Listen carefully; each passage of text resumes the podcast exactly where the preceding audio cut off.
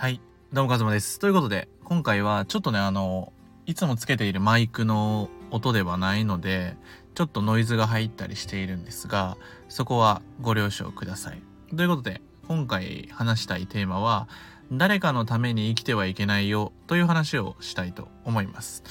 で、このね、音声を聞いてくださる方の多くが、これから多分独立したいとか、自分の理想の生き方をしたいっていう方なんじゃないかなと思うんですよね。で、その中でも、例えばコーチングで独立したいとか、カウンセリングだったり、こう人を援助する仕事がしたいという風な素敵な思いの方が多いんじゃないかなと思うんですが、そういう時ほど今回の音声がすごく役に立つと思います。なぜかというと、多くの人が人の役に立つということに対してすごく美意識が高いんですよね。それがすごく尊くて美しいものであるという認識がすごく強いと思うんですよね。日本人ってやっぱ助け合いの精神が強い。からこそ、こう誰かのために何かをするとか、自分を犠牲にして何かするっていうことに対してどうしても美しいな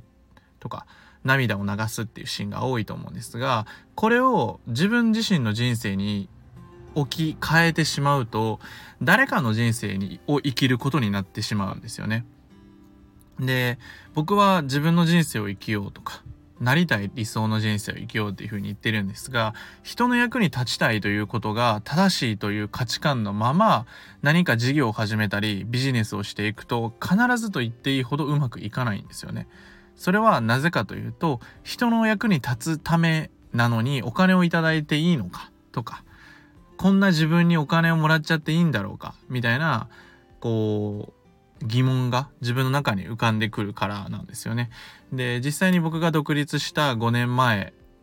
を振り返っても、その当時にいたコーチとかカウンセラーの知り合いの人っていうのは、だいたい4割から5割ぐらいの人がもう辞めちゃってるんですよね。まあそれが、えっ、ー、と、いいか悪いか置いておいて、辞めたっていう事実があるということは、あの、かなり持続するのが難しい。継続するのが難しいんですよね。で、各いう僕もメンタルコーチとしてもうやめようかなって思った時期が1回ぐらいあったんですよね。その時は本当にこう、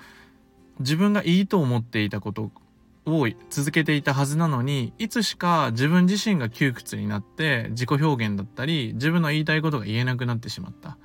こんな言葉を言ったら誰かを傷つけるんじゃないかな、みたいなことを思って発信を躊躇しちゃったりとか、こう言いたいことが言えないみたいな。で、結果的にすごくネガティブな状態になって、で、コーチやってるから相談できないみたいな負のループに入ってしまったんですよね。なので、この音声で一番伝えたいことは、あなたはあなたの人生を生きなければならないということなんですよね。えっ、ー、と、誰かを助けたいっていうのは、えっ、ー、と、半分正しいようで半分嘘なんですよね。誰かをただ助けたいっていうのは、えっ、ー、と、なんだろうな、100%じゃあそれをボランティアでやるのかって言われたらそれを事業にしたいわけですよね。だから大事なのは自分の理想を下ろした事業をしていくべきで、誰かを救いたいんじゃなくて自分はここに行きたいから今これをやっているんだ。で、これをやるからには誰かの笑顔にしたいっていう、こういう思いが大事で、一番最終的なゴールを誰かの役に立ちたいっていうところに置いてしまうと、結局のところ自分を抑え込んだりとか、自分の感情を押し殺した事業設計になってしまって、継続できない。や、やればやるほど儲かんないとか、やればやるほど心が窮屈になってしまって、最終的にこうやめざるを得ないっていう状態になっている方を何人も見たんですよね。なので、ここで大事なのは、自分の人生から事業を作っていくっていうのが大事です。僕は、クライアントの方を救いたいのではなくて、一緒に仲間みたいな感じでやりたいなと思ってるんですよね。で、今の自分の経験とか、こう、知識とか、今まで学んできたこと全てを踏襲して、僕は理想の未来、みんなが夢中になれるような、毎日熱中したような人たちを増やしていったら、もっと日本面白くなるんじゃないかなっていうビジョンがあるんですよね。で、そこに共感していただいたクライアントの方と一緒にやっているわけで、僕は誰かを救いたいんじゃなくて、その理想の世界に行くためには何が必要なのかってなると、僕の中ではメンタルブロックを外すことだったり、心を解放することだったり、自分自身を抑圧していた部分を、こう、取っ払う枠をぶっ壊すことで自由になれるっていうふうに思っているんですよね。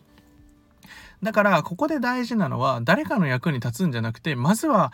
誰かなんて無視して自分の幸せを最大限に考えなければならない。純度100%で自分が幸せになれるっていうものを作ってからようやく誰かのために立つ価値提供っていうところに行けるわけですよね。ここがすごくポイント。自分の欲だったり、自分の欲しいって思うもの。例えばこんなことがしたいなとか、こんなことやりたいな、こんな家に住みたいな、こんな生き方できたら最高だなって思うのをまずはめちゃくちゃ広げていくっていうのが大事。例えば僕だったら、あの今だったら、まあ、海外に行ったりするのがすごい好きで、で、奥さんともオーストラリア行ったりとか、ヨーロッパ行きたいななんていう話はしていて、じゃあどこに行くとか、それこそ5月だったら、キャンピングカーをちょっとレンタルして、あの、岐阜の方に行ってトリッキングしようと思ってるんですよね。こう山を登って、あの、すごい好きで。で、天気もいいからっていうので、まあそういうのやったりとか。で、他にもやっぱ家具だったりとかも欲しいわけですよね。とか、まあ食洗機とか、あの、欲しいなって言って、まあ買ったんですけど。あの、ルンバとか。まあ、猫さん飼いたいんですよね。あの、猫がすごい好きで。で、だから猫飼いたいなって、じゃあいつにしようかなとか。そういうのを自分が叶えたいものをまず叶えてあげないと、やっぱり自分を満たすっていうのがすごい大事。で、自分を満たすっていうのが決まって、ようやく誰かのサポートができるんですよね。だからこそ自分の欲だったり自分がしたい、こんなこと思っていいのかなみたいな。でも映画とかを思い出してほしいんですけど、むちゃくちゃですよね。あの僕が好きなファイトクラブって映画もむちゃくちゃなんですよ。もうなんか、例えばアクション映画とかだったら何でもなんか爆発したりとかするじゃないですか。もう車ガンガンぶつけてみたいな。そんなんしていいの？みたいな。でも、あれぐらいの主人公感でいいと思うんですよね。あの、ぶっ飛んでていいし、あの、これっていいのかなって思うこともやっちゃっていいと思うんですよね。だって一度きりの人生だし、自分自身の人生だから、何も我慢しなくてもいいし、何でもやっていいんですよね。で、やりたいっていう風に決めると、おのずと道は開いていきます。ここに行きたいなって思ったら、まあここ行きましょうよっていう風に提案だったり来るんですよね。で、ここで大事なのは、まず自分のやりたいことを明確に定めるということ。で、決めて、それをいろんな人に伝える。で、本当に自分が叶えたいんだっていうふうに思い続けるっていうことが大事で、そのためにじゃあどうすればいいのかっていうと、大体一番最初の自分のやりたいことっていうのが決まれば、おのずと方法っていうのはだんだん見えてくるんですよね。なぜかっていうと、脳みそが自動で探すからです。どうやったらそれ叶えられるんだろうっていうことを叶え、考えられるからですよね。で、例えば夢の中に、夢を見ている時に現実かどうかってわかんないですよね。今、僕夢見てるからパンツ脱ごうかなみたいなことは考えないですよね。ちょっとパンツ避けるの恥ずかしいし、みたいな。現実か夢かどうかは脳みそはわかんないんですよね。だからこそイメージするっていうのがすごくパワフルで、夢を現実にするためにすごく大事。で、過去とか今の悩みとかって別に関係ないんですよね。理想に対して行動しているかどうか。で、やるべきこと、できることではなくて、正しいことをしていくっていうのが大事で、正しいことっていうのは、大抵自分の中で分かっているはずなんですよね。で、だけど人間っていうのはどうしても楽をしたい生き物で、あの、例えばハリーポッターのダンブルドア先生も言ってましたよね。あの、まあ、ハリーには困難が訪れると。で、その時に楽な選択肢と困難な難しい選択肢がある。で、その時にあなたは何、どっちを選ぶみたいなことを言うわけですよね。で、あの、岡本太郎も言ってるわけですよね。怖いと思ったらそっちに行きなさいっていう。大抵怖いと思う方が正しい道だからっていうふうに言ってるんですよね。だけど僕たちっていうのはどうしても楽な方に行きたいし、リスク抱えたくないし、逃げたいし、やりたくないし、で、めんどくさいからって逃げようとする。でも本当に人生変えたいと思った時には、そのめんどくさいっていうのをひっくるめて、いや、俺この未来に行くためにここに行くんやっていう風に進める人。で、これは進める人ではなくて誰でもなれるんですよね。トレーニングです。